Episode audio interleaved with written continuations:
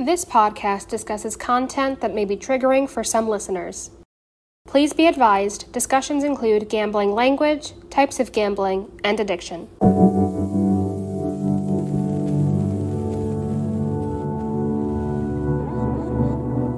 Hello, and welcome to the Hidden Addiction Podcast. This podcast is brought to you by the Mid Hudson Problem Gambling Resource Center under the New York Council on Problem Gambling. Across New York State, we have seven resource centers dedicated to connecting individuals to care. We are here to increase awareness about problem gambling and advocate for support services for persons adversely affected by problem gambling. Gambling is defined as risking something of value on a game of chance. There can be many types of gambling, and it can affect anyone at any time in their life. It may not be talked about often and kept in the dark, but we hope this podcast sheds light on the hidden addiction of gambling and brings forth resources and information for you to use.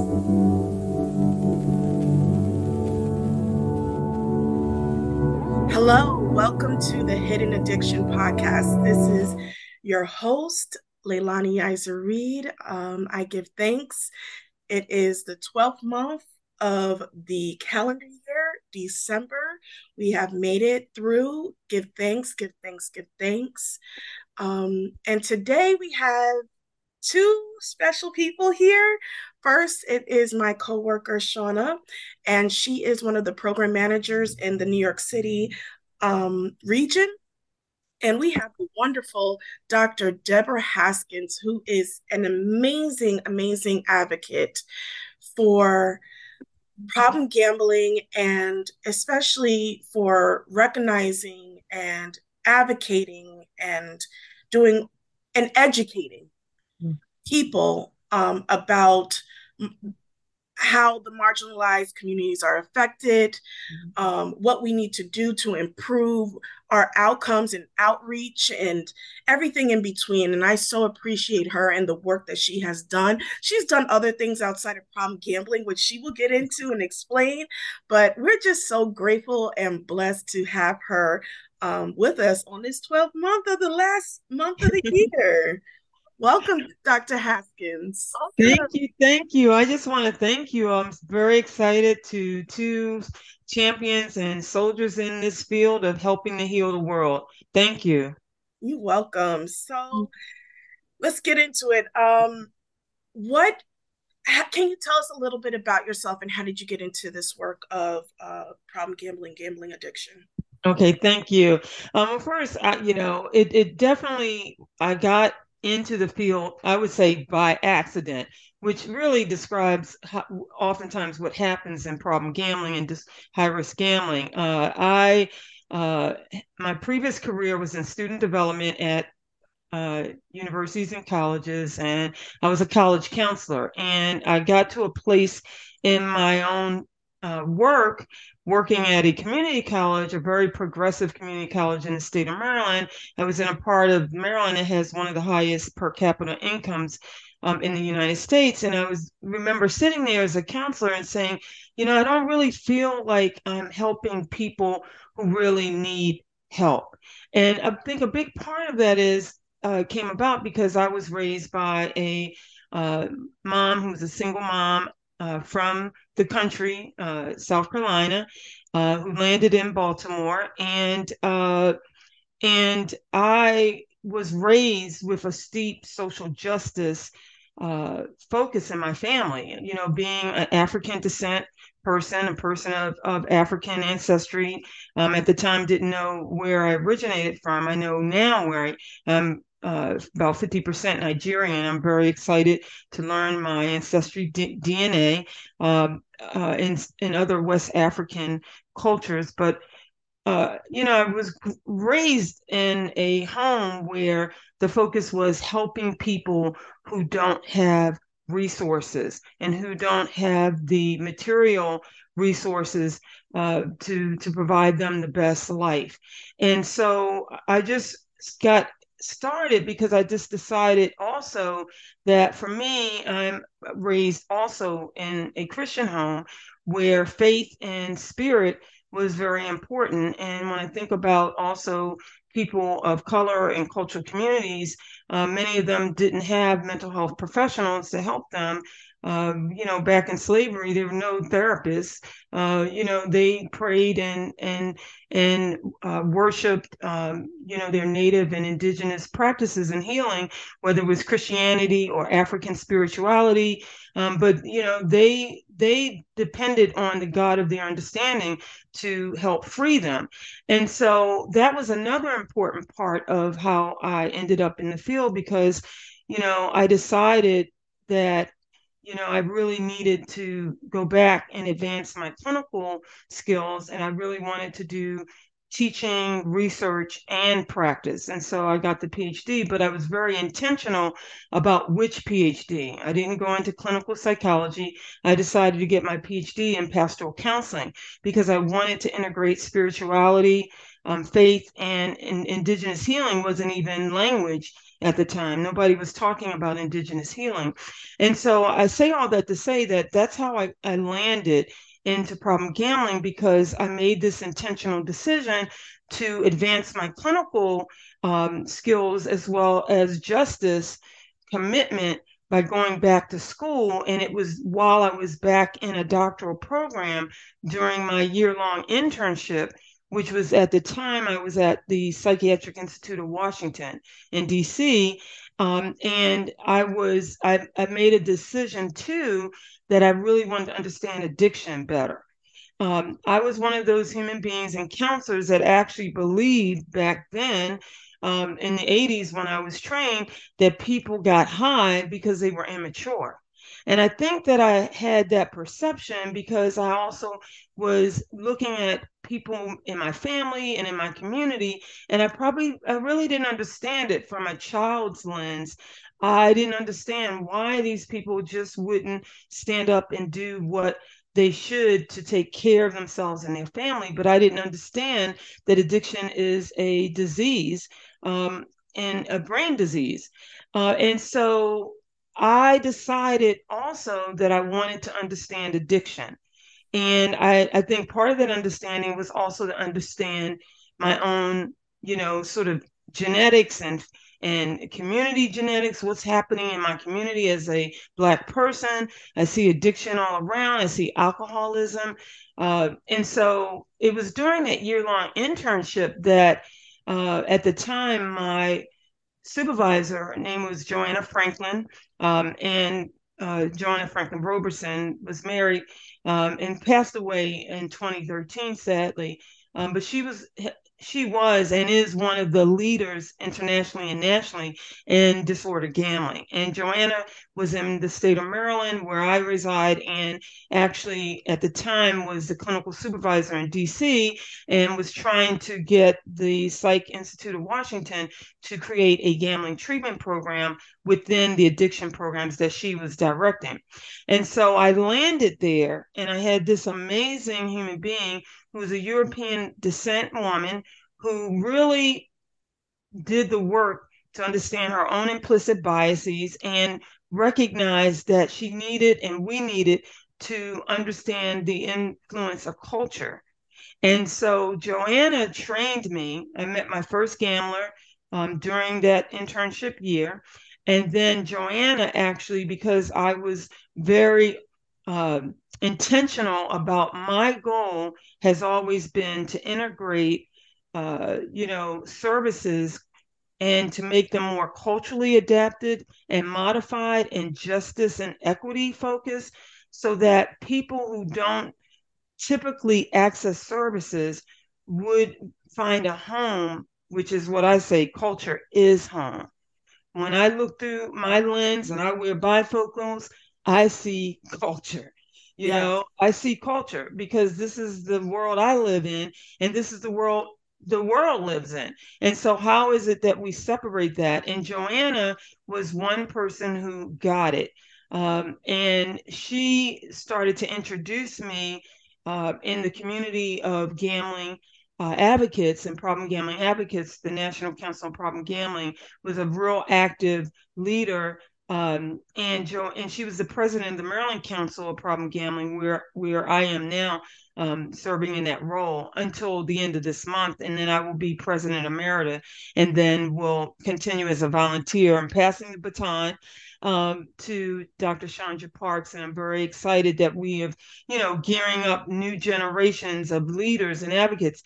But um, I know that's a lot of information, but that's how I got into the field. And Joanna actually was the one introducing me around um, the National Council Problem Gambling, all the advocates and leaders to say, hey, you got to get Debbie Haskins to come and train up your workforce and to have you all understand how to serve culturally diverse communities. And so in 1998, uh, Joanna was called by the Michigan Council at the time of uh, problem gambling. And this was when Greektown was opening their first casinos because at that point people were going to Windsor, Canada to gamble right across the bridge. But now Greektown was opening up its first entertainment venues.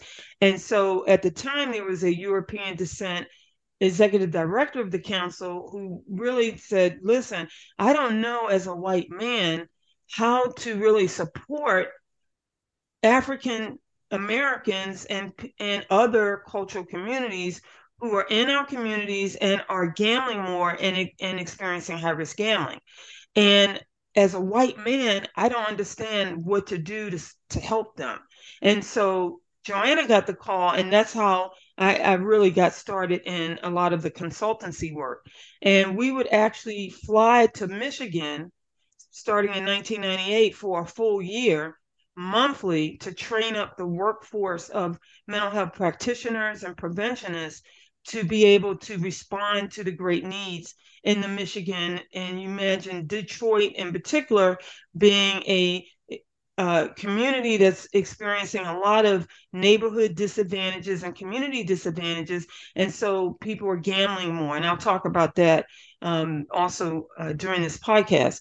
But that's how I got started. I made the intentional decision that I've got to do more. I can't live in this, you know, middle class, now middle class sort of lifestyle where I may be able to benefit more because I've been able to get access to higher education and work hard and provide opportunities. But even as a Black woman with a PhD, as I tell people, it doesn't matter. When I step out in the street, they don't see my PhD, they see me as a Black person, as a visible racial person. And the world will then start to respond to me in ways that, you know, attempts to silence me, doesn't see my assets, my strengths, the goodness, my intellect, my mind, my spirit, my strength, my resiliency, the resiliency of our cultures across these many cultures that live um, globally. And so um, that's been my work. I really want to stand up for people who aren't being seen and who who deserve to be treated with respect and deserve to be seen. That was a lot. That was almost like the whole podcast. it, Sorry, I talk too much. I used to no, get no, no, no. No. My mother would say, "Just give her more work." I would just be talking. I finish the work and I just start talking. No, I, I think you you said you you really you really um set the ground for you know this conversation because we really want to talk about the systematic barriers that occur within the system of of um of, of problem gambling, not just based upon mm-hmm. the, the color of your skin, but mm-hmm. your your gender preference, your yes. your um your income levels, your your your mm-hmm. social status, your everything. Mm-hmm. And one word that you used was the implicit bias of your mm-hmm. mentor and how you know it's so important to recognize our own implicit yes. biases um there's one thing to be uh i think we all Mm-hmm. there's one thing to be racist, but then there's yeah. also, or to have, you know, to exist within this world of racism, but we mm-hmm. all have implicit biases Absolutely. that can block us from mm-hmm. seeing people as human beings, seeing people for what they are and what they're struggling with, and yeah. how we can all help each other as human beings. Absolutely. Um, and then you wrapped it up with, you know, uh, uh, your another mentor even stating like i know i can't do this work and let me move aside because you mm-hmm. i know that I, I don't know i don't have the tools but i know this is needed and mm-hmm. those are important things to remember in, mm-hmm. in any work that we do is that if we are not the expert or we don't know and it's okay not to know absolutely how to move aside and get somebody who does know and kudos to them for um, realizing because a lot of people are in those positions and I'm sure, you know, while they were saying, let me step aside, there were others who were like, no, no, no, that that's fine. So yeah, kudos to them for recognizing and, you know, being humble, I guess. Absolutely. And you know, you all have heard about this and you read about it. I mean, that's been the shift in our field in terms of culture, cultural um, culture and equity is that you know we've had these models of cultural competency um, but the question is how do you actually ever arrive to competency? And that's the reason why i don't really like the terminology like expert. You know i don't like you know because i don't i don't feel like i'm an expert. You know an expert means it's almost like you're at a rival de- destination. Like i get it but i don't want to you know, assume this identity of an expert to suggest that I know so much. I mean, we're on this lifelong journey of knowing, and that's where now we're trying to focus more on cultural humility. You mm-hmm. use the word humility, Shauna, thank you, because humility means that, you know, I need to step aside. I want to humble myself to recognize that I don't know everything that I think I know, or I don't know you know everything that I, I may need to know. I'm not even conscious or aware that i oftentimes don't know until i'm in this situation. And so um, one of the big issues that surfaces particularly when you are in practice you're a practitioner you're a health provider whether you're a behavioral health provider whether you are a preventionist um, one of the issues is that uh, you know, when people seek out help, they usually want help from people who know what they're doing.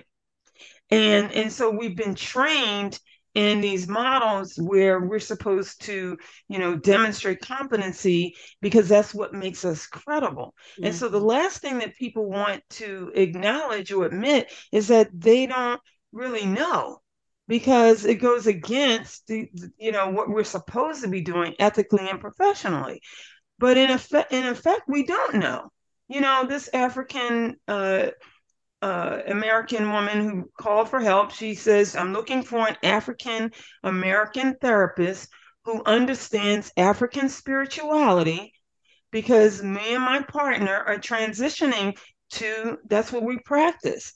And I had to say right at the referral point, I don't, I'm African American, yes, but I don't, I'm not familiar with African spirituality.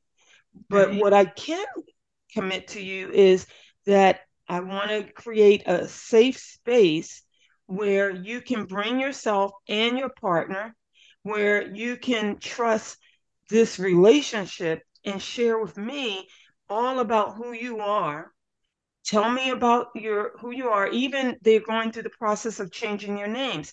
I asked what name do you want? Is this the name that you have assumed? Well it's not legal but i said but that's your name. Whether it's legal or not that's the name that you want to be. So i can call you that name.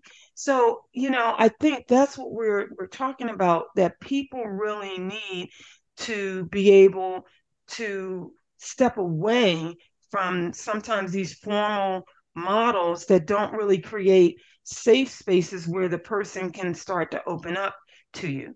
And so one of the questions you asked was, you know, what are some of the systemic barriers that are uh, present in this field of problem gambling, and I would say co occurring disorders as well as mental health.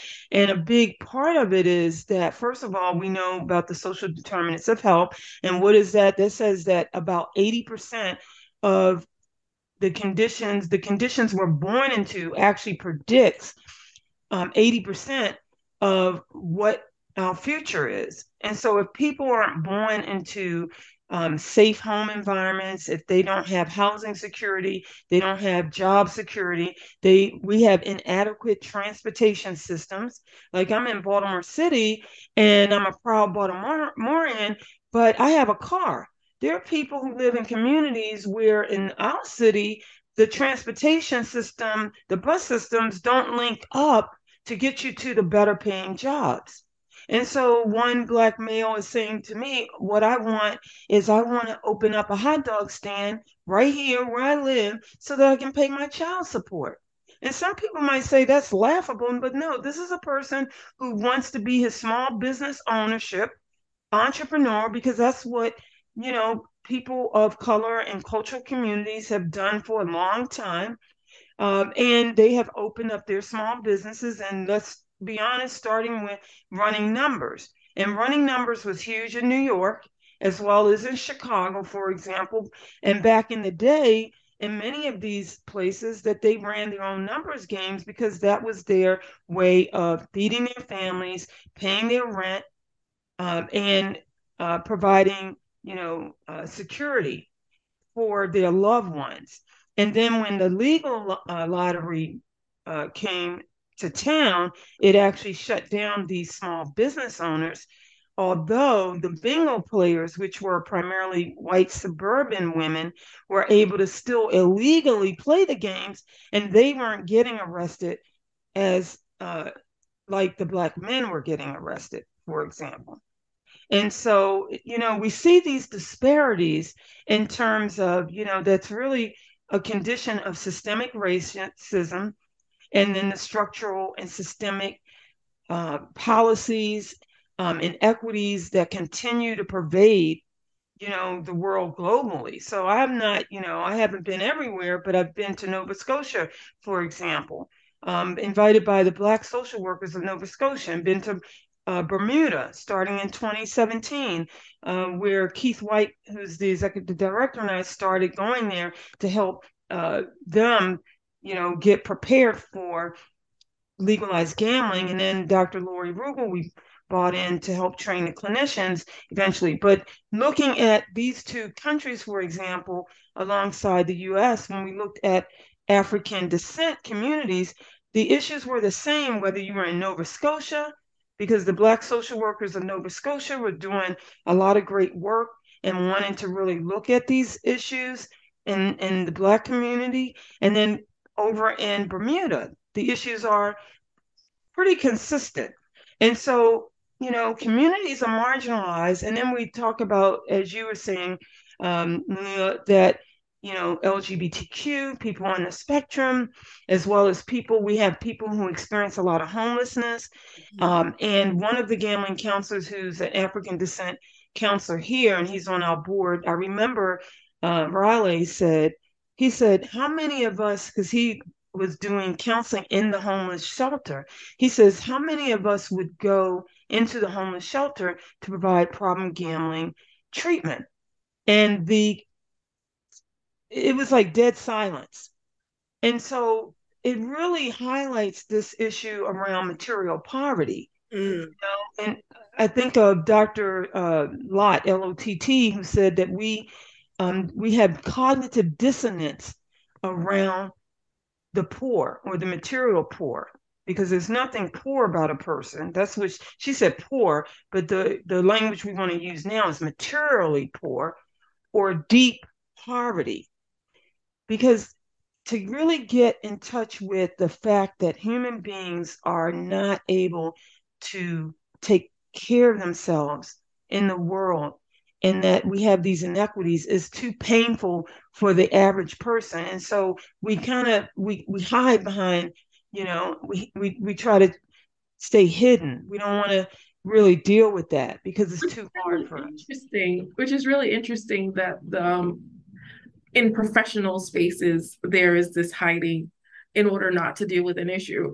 I mean it really should lend to mm-hmm. us fully understanding why materially poor um, people would tr- be trying to engage in we fall into gambling behavior rather yes you know, an attempt to you know better their lives materially absolutely, right? so, absolutely. it's almost a, a, cyclical thing that these barriers exist. Mm-hmm. It, you know, it oppresses those who are materially poor. Um, the witnessing the oppression of the material poor um, mm-hmm. also then creates a barrier for the professionals who then don't address the barriers creating um so it's like a you know it's a round and round circle. Um, yes. I never thought of it that way but now that you've said it um wow. Yeah you describe it really well. You you sum that up really well. You, you're right. It's just like you know first of all if we look at the training models and i talk about this a lot the, we're still limiting ourselves to these training models that were developed by Freud, a European male, for a very uh, pretty, uh, Agreed. You know, pretty specific population. Europeans who could commit to scheduling analysis for several times a week yes. and pay. I'm like, who who has time? Nobody can do that. Yet we still are tied to these very limited models. And we haven't been willing to move away from the models. So we still train clinicians to a very individualistic model of health that only supports a small percentage of the population. And so I say to people, people are doing group counseling in their own they're doing their own group therapy in their own communities. People are doing group therapy in their own communities. Yes. And guess what? Those that group therapy for them works. Mm-hmm. They come out on their porches, they talk to people, they go for they're hanging out in their community, whether it's they're, you know, talking to the indigenous healers or people are talking to their hairstylists, their barbers, you know, their neighbors, their family members uh, you know, people are doing their own form of group therapy in their own communities. And guess what? They're not coming to us because they don't trust and they have good reason not to because we're still using these outdated models yeah. for the most part. Isn't and, it isn't it amazing that we're still tied to these very traditional outdated models. And this this is you know people are going back to the indigenous practices of community healing. Yeah. Mm-hmm. and um and i'm grateful for it. Yes. Um because it, it, we it, it, going back to the old i guess proverb that mm-hmm. it you know it takes a village to raise a child but it yes. takes it's going to take a village for us to come back to ourselves absolutely because we can't do this by ourselves so yeah i believe that you know there are a lot of outdated models and we can't just keep on going back to what they consider the forefathers of psychology when that was one-sided that was not speaking to every person especially how we have changed as people as humans over time. So what we what was learned in you know back then is not what we are today. Absolutely. I remember having this conversation with um, one of the clinicians in our network about the trans theoretical model of change and mm-hmm. how you know it's being held up at all times. It's like the gold standard of um, recovery treatment but at the same time, I have never seen an article, and please, if someone has, send it my way. I've never seen an article where they address it from a cultural lens. Mm, right? Mm-hmm. You know, when you think about models of care, even from you know those who are credited with being the foreparents of these yeah. um, um, thought pieces, over time, you know, this person mm-hmm. builds on another, and it's this has never changed yeah, inclusive. Mm-hmm. Um, and I'm like, who is doing this research? Why is no one paying attention to this model that is more or less the gold standard of what everyone who in the recovery community yeah. is using? Mm-hmm. Why is no one looking at this? Mm-hmm. I totally agree with you with regards to mm-hmm. um, the population that is studied, right? They have the resources, mm-hmm. they have the um, readiness Mm-hmm. Have the clinicians to do that work. There are some populations um, that gambling has not even um, reached in terms of treatment, where yeah. there's no language in that community that describes yeah. what gambling is Yeah. There's no word for it. Right. Yeah. Um, you know, even um, the assessment tools that we use are predominantly of, you know, a predominant American culture where yeah. the questions, the questions can't necessarily be interpreted the same way linguistically mm-hmm. with people. Yeah, absolutely. Absolutely. So, you know, our clinicians, when we have discussions you know, it's like, well, how do I translate this? And we're on the phone thinking about how this could be translated to accommodate um, yeah. this person's worldview. Yeah, yeah. Those type of things that need to be studied. Yeah. And I'm wondering, you know, why are we doing the same studies over and over again, but yeah. not being inclusive of the people who were excluded in the first place? Absolutely. And, you know, it goes back to what you were highlighting, both of you, about, you know, we were talking about implicit bias. I mean, you know, I teach a I teach a diversity course at Hopkins, um, and I'm, you know, uh, you know, I, I retired as a associate professor of counseling from Trinity Washington University, but I've been a sc- scholar practitioner, you know, my whole academic career. Um, and, you know, I, I, knew that I wanted to continue to teach, you know, just part time somewhere. Um, but what's exciting whenever I'm teaching students, whether I'm tr- teaching at Loyola, where I was for 16 years, Trinity for eight, and now at Hopkins, I'm teaching this diversity uh, to a lot of folks who plan to become scientists and uh, physicians and clinicians and researchers and business leaders, whatever, is that, you know, really trying to get them to change the paradigms, to be willing to innovate, um, to develop new uh, models and and not feel tied to uh, you know what continues to be replicated. And so you know it, it's a, a real challenge because the work that's required to create what we refer to as EMIC models or EMIC assessments is you have to understand the culture. Is more from a cultural anthropological view and then you you it's more the model that we're really wanting people to use more is more participatory action research, where you collaborate with people in the community or people in the culture, have them provide the knowing, and then together you collaborate to create. Um, create a treatment program that makes sense for that culture, um, whatever that that specific need is, um, for example, which is why I love the work that Victor Ortiz and the team out of Massachusetts has done with their social justice and health equity work in the community. But basically, what we're saying is, you know, we see is that a lot of times the researchers, the scholar practitioners, the practitioners, the leaders, if they don't see it as an a, a, a important priority, and because they haven't been willing to examine their own implicit bias and because to do that means you have to be willing to give up power. Mm-hmm. okay let's be honest. And you know i remember seeing something two years ago to say okay let's be honest. All these people who have jumped on the diversity equity and inclusion bandwagon including higher education institutions who are saying we're going to commit more to dei let's be honest. To really commit means that you're going to have to be willing to give up power.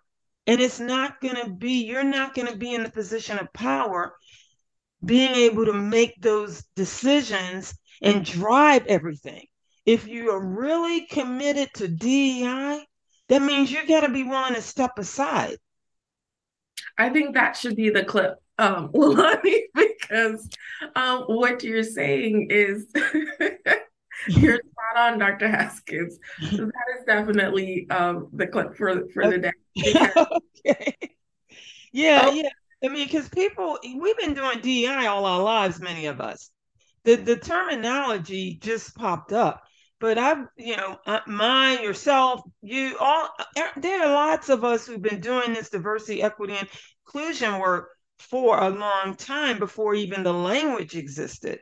And now all of a sudden, you know, everybody's jumping on to wanting to do and showing the commitment, but they're not really not everybody's committed. It's because it's the it's the important brand now. It's you know, it's like if you're not saying that you're committed, then people aren't going to trust you. And, it, and sometimes it's more for performance, but people aren't necessarily really committed because to really be committed means you got to be willing to change from inside out. You got to be willing to change from inside out. Like an example, like you know, I do presentations on diversity, equity, inclusion, strategic planning.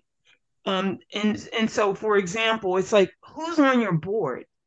Are your boards still European descent wow. populated? Mm-hmm. Do you have diverse boards of directors? And a lot of times we say, well, we have women, but there are white women on the boards. The question is, do you have diversity on your boards? Are you including community members with lived experiences, people who are leaders in their communities? Mm-hmm. They may not have a PhD and they don't need to. You know, they don't need to have, you know, there's wisdom in from lived experiences. My my uncle was a huge mentor for me, and especially in my faith development and spiritual development. Um, and he he probably didn't finish middle school because a lot of people didn't have the access mm-hmm. for quite some time for you know and still don't, and still don't have access. and still don't have access. Absolutely. And so we've got to really be honest and be willing to change inside out. And you pointed out a real um, good what i've tried to do in my work is to help pr- the practitioners and people who are preventionists and advocates to, but particularly, you know, I've been training practitioners. That's been my work as a counselor educator. Um, basically, look at, you know, culture equity alongside. Unfortunately, we have still they're still tied to traditional models, and to make the accommodations and to become more creative. And it requires you to be flexible. Mm. Because even like evidence based treatment, we know is problematic because the populations that are uh, participants in EB, um, EBTs are not diverse. And so we continue still, even in EBTs, to have you know undiverse samples that are still driving what's considered to be uh, evidence based and so an example is recently, you know, I'm looking at psychological assessment for a particular need. And I said, well, I can't honestly support any instrument where they don't even publish the norms of the group. I don't see where the norms. They're saying it's acceptable range. Well, I can't support that if you're not even honest enough to say what's the reliability alpha you just say acceptable. I mean, anybody can say acceptable. I want to see. I want to see it. I want to see it because I'm trained as a researcher. Um, what are you talking about? I don't because these measurements are culturally biased, and so I cannot endorse any kind of assessment unless I see has been normed, and even with the norming, it's still problematic. We have we have to be able to make the adjustment when we administer the assessment to say, okay, it's inherently biased, so I'm going to have to correct for that and how I discuss the implications for this person. Yes, even um, even when they do these grand studies, when they do them at um, universities or by organizations, and they incentivize them, hmm. that in itself should be reported and stressed. So mm-hmm. let's roll out an intervention in, let's say, East New York, Brooklyn. Okay.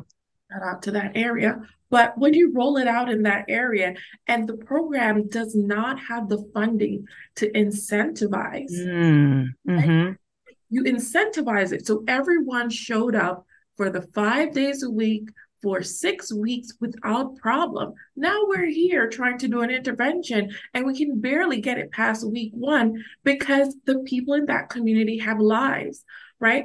And yes. on top of their lives, there's a lot of stressors that um, prevent them from engaging in in care. I mean, we use yes. the word adherence and compliance, but you know, is it really uh-huh when life is happening and the incentive i don't know how much money you gave the original group yeah, yeah. This organization doesn't have that. And, you know, that isn't even being spoken about. And they okay. develop the intervention, they roll it out, and nobody goes back and checks. Oh, let us check on, you know, mm-hmm. what's happening in Philadelphia. Let's check to see if the participants are engaging and grasping the major concepts that we intended to mm-hmm. teach and to model. No one is checking after these um inter- there are just so many things. I don't even want, I don't want to belabor it, but I mean, those are things that go into um, being inclusive. Yeah, absolutely, absolutely. Yeah, I mean that's a whole nother podcast of, in and of itself, isn't it? Absolutely. Yeah, the research. The research, absolutely.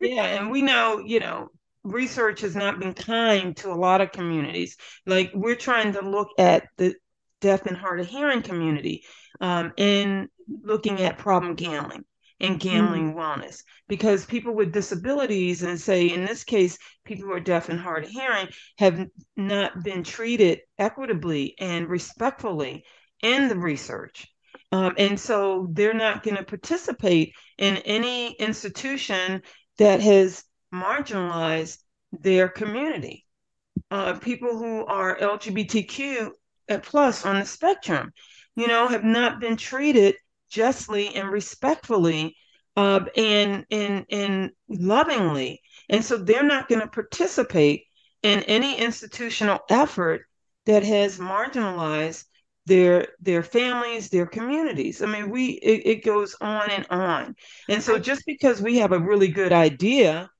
doesn't mean that i mean people aren't going to sign up for it Right. I know that um uh I think it was last year early this year uh, I did a um I put I put together like a presentation for um communities uh who work with the develop uh people who have developmentally uh disabilities. Okay, great. And um and before I could just like I and I told them I said I don't know a mm-hmm. lot about this community, but I know that problem gambling exists. Okay. Mm-hmm. And there is research, there's some research that shows it. So I'm going to present this, but don't take it as I'm presenting to tell you. I okay. want you to give me feedback on as to how does this translate for your community. Yes. yes. And with because I am a very visual, I personally am a very visual person, but it doesn't necessarily translate well for them you yes. know and they came from all different backgrounds whether it was visually impaired hearing mm-hmm. impaired um intellectually you know have intellectual challenges um how i presented it he said there's a lot of triggers so i went back and i said thank you mm. and, and we adjust this that's wonderful so because and that's being very cognizant about the community that you're trying to outreach to, knowing yeah. that there is research, but you know you're not the expert, you know, you don't know it all, but you know there is something, as there is something to support that this information needs to be out there. And how can I be better yes. to um to meet the needs of this particular community? And we I, I know that the the the the New York Council is going to be coming out with a survey where it's going to um, list like a lot of different languages that people can um, mm-hmm. then we, we're trying to figure out what is what is their needs right so okay, we're going to have yeah. it in different languages it's going to be mm-hmm. Um, they they did use some of uh, uh, a few of us who are people persons of color within the okay. agency to really fine tune this uh, survey. That's and great. That's great. I also know that we also been working with the Asian population with um, mm-hmm. we, we, had a contract with or still do with a um, with Rachel Mai to really dig deep in what's going on in the Asian population. I think particularly Queens um, or the New York City region. Okay. Mm-hmm. Um, mm-hmm.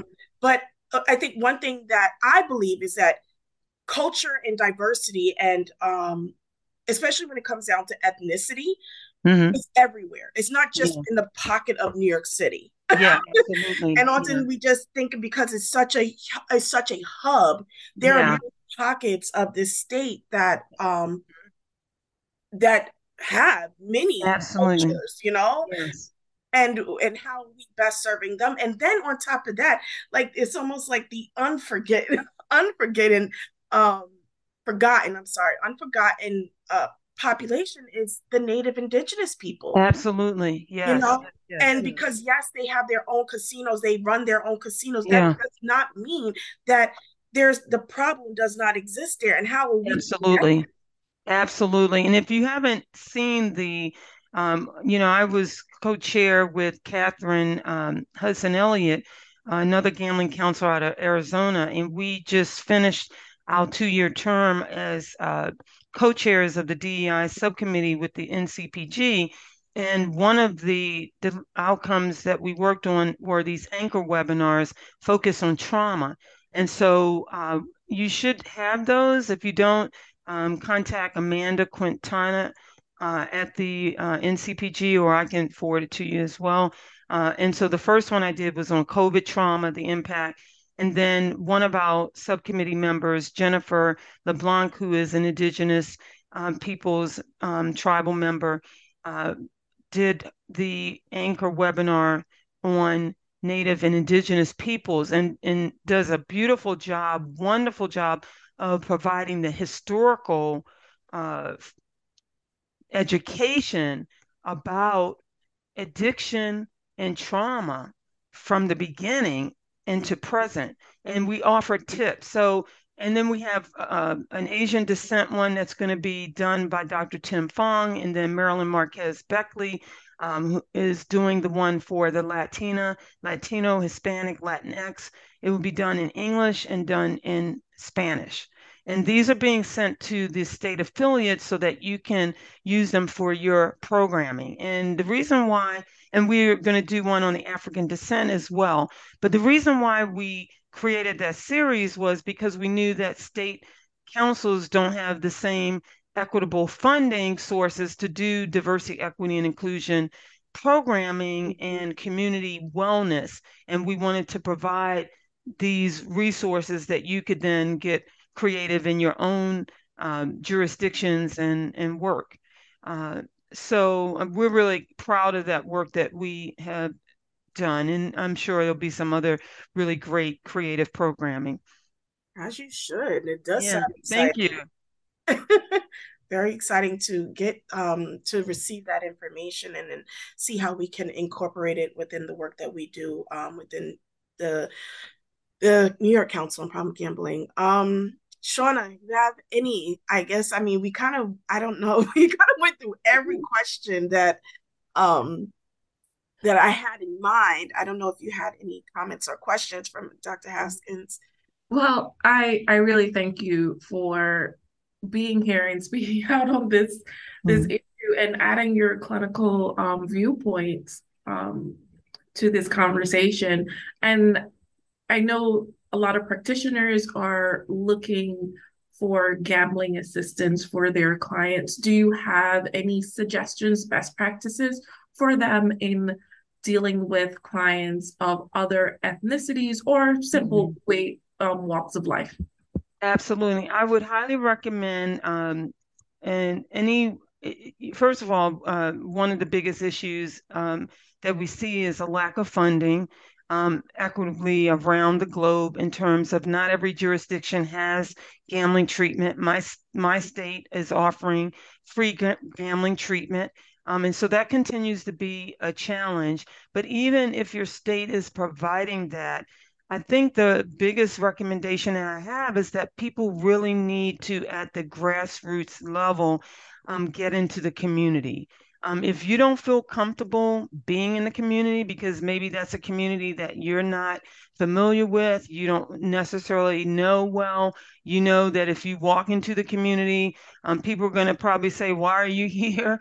Um, and they're not going to necessarily trust. But what you want to do is develop relationships with people in the community um, and collaborate with them to think find out first of all what are their needs? What do they see as the need in their community? And then together figure out how you could provide support.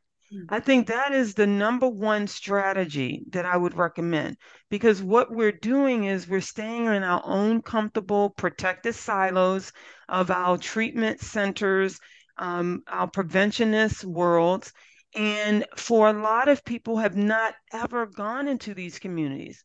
So, for example, when I used to train uh, psychologists for a year long in diversity, and we met monthly, one of the things I did in the second month was I took them on a driving tour of Baltimore City. Why? Because most of the patients coming to the psychiatric inpatient hospital were coming from this particular urban area. And I wanted them to see what these communities are like. I want you to see the people. I want you to take a look around. They were struck by liquor stores on every corner. No wonder there are high rates of substance abuse. They don't have access to community recovery. We still today don't have gambling anonymous meetings in places that people can get to you know, conveniently, right? Even if it's online? And now, so online, that has opened up hugely. We're thankful. That's one thing that COVID has done is open up access. But prior to that, you know, when when you know and we still people are pivoting but i think that's going to be one of the biggest outcomes that's a huge asset because now we probably don't have to worry about people going in person but there are some people who feel more comfortable with the human connection. And so and we, we do of, um, color or seem to be more interested in in meeting in person. Exactly. They don't. And and then you know and one of the biggest challenges and i know we're out of time but one of the biggest challenges that communities of color uh, you know one of the the the the sort of rules you learn in your family is you don't put your business in the street and mm-hmm. so they see group group fellowships as really akin to putting your business in the street and so there's a lot of cultural resistance. So I would say to practitioners, please begin partnering. Number one, number one, you have to start doing the self examination, looking at yourself, being able to really um, recognize that you have implicit biases. You could look at the Harvard um, Implicit Bias Project and begin taking some of those tests to really look at where do you need to do work. So an example is I made an intentional decision to be able to focus on my challenge with working with European descent men.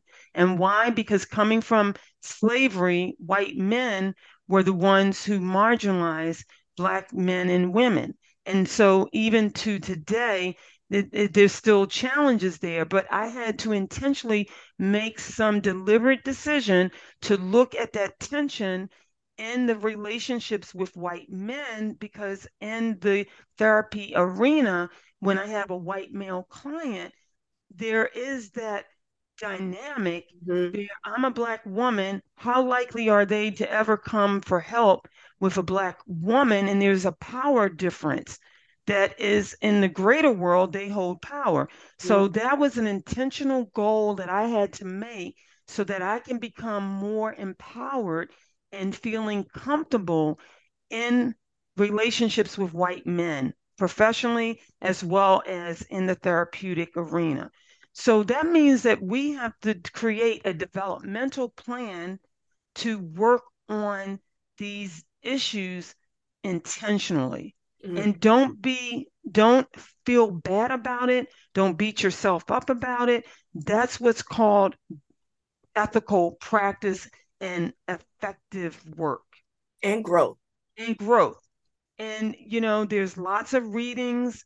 Um, begin to look at your organization and try to diversify your organizations. You know, they shouldn't look just like you. It should your board should not look just like you. We need to have more diverse boards. We need to have more diverse um, you know organizations but the real challenge is depending on what the density of the place where you're operating is that also can limit who you're able to get in terms of practitioners and preventionists as well so there's still hope and I love this new framework by French and other scholars in 2020 called Radical Healing. Mm. Radical Healing is a framework that looks at critical consciousness, looking at empowerment and liberation. Mm-hmm. Um, and there's other components, but we want to do radical healing. in our gambling wellness and recovery um, and prevention work. And we want to look at, lastly, equipping people to problem solve and to address issues before they develop the problem. You know, let's stop focusing on problem gambling and let's start focusing on helping people breathe better just on a regular daily basis because breathing also helps with like anxiety and um, feeling out of control. It helps us you center ourselves and ground ourselves into being present in what is happening right now rather than what is because the anxiety is like mm-hmm. what's hap- what's coming at me and it's exactly. the breathing just centers us helps us control it and say you know what? I am present. I am here. I am honoring my feelings and emotions right now yes. and let me breathe it in, breathe yes. it out. I love that. I needed that today. Thank you. yes. Like, and I, I am all about like I loved how you said radical healing because radical to me, to me, to me means that we are thinking outside the box. We yes. we have we can't even afford mm-hmm. not to do the most. We can't exactly. afford not to try to do a little bit of this just to get yeah. to where we need to be and mm-hmm. everything is not just one one way it's every way Absolutely. It's best for us to ensure that our our individual cells are are are, are getting to the place where we need to be in our whole. And we can't do that when we're stuck. We can't do that when we have a, a limited mindset. We cannot mm-hmm. do that when we are just not able to see people as is. Because when you yes. initially started, you talked about you do have a doctorate, but when you step outside that door, people look at you as a black woman. And it's not looking at all the things that all wonderful things mm-hmm. that you accomplished and not even just your accomplishment mm-hmm. educationally just you as a just a human being who have just are amazing and holding space for people yeah. you are seen as a black woman and in other people's eyes less than yeah absolutely absolutely and getting it we got to get out of that mindset and absolutely is being vocal one mm-hmm. being vocal about the changes that need to be made mm-hmm. um, so that we can all all exist. Like I want so many people in this field to be well, to yeah. just and even address addressing their their gambling addiction with grace and being taking yeah. responsibility um, yeah. um, too. And I think taking responsibility and understanding and forgiving yourself it, yes. it encompasses that healing, radical healing process. Absolutely. So I'm done. Yeah, we go. I love it. I love it. And you know, my my tag is let's help the 95%, not just the 5% that seek mm-hmm. treatment, gambling treatment. Mm-hmm. Let's help well, the 95%. Yes, if that's not the hope, the message. That's it. There let's you go. The that's the hope. And let's not the five. Not the five. Okay, Tam. Wanna do you have any imparting words? You're you're unmuted. um, Shauna. Okay. Okay. Dr. Haskell, do you have any imparting words? No, I just want people, this is what I tell the gamblers when they call for help and the affected others, is I can assure you this, we there's no cure. Um, and we can't promise you anything. But this I can promise you. If you stay in the process, things will get better don't stop the process because this is the visual I give them. When you were a little kid and you went roller skating you fell down and you scraped your knee, your parent or somebody hopefully lovingly cleaned it up, they put a band aid on it. Um, but at a certain point, the band aid has to come off um, because why? It needs to get air, it has to breathe in order for the healing, the radical healing to happen. And so even when you strip the band aid off, it's going to feel intense. Things are going to be hard, but that's part of growth. Okay. Don't stop. Don't jump out of the process. Don't leave the process just because it is uncomfortable, it hurts, it's painful. Stay in the process, stay in the journey. Reach out and touch someone who is in recovery um, a 12 step program, get mental health treatment, talk to your village of people who support you, create a new village who's got your back. Okay, if you're estranged from your traditional or normative village, your natural village, but stay in the process. Things will get better. This we can assure you. If you stay in the process, things will get better for you. That we can promise you because we have evidence of that. People who are in recovery two years, one year, five years, 10, 12, 15, 20, 30. Um, things will get better for you.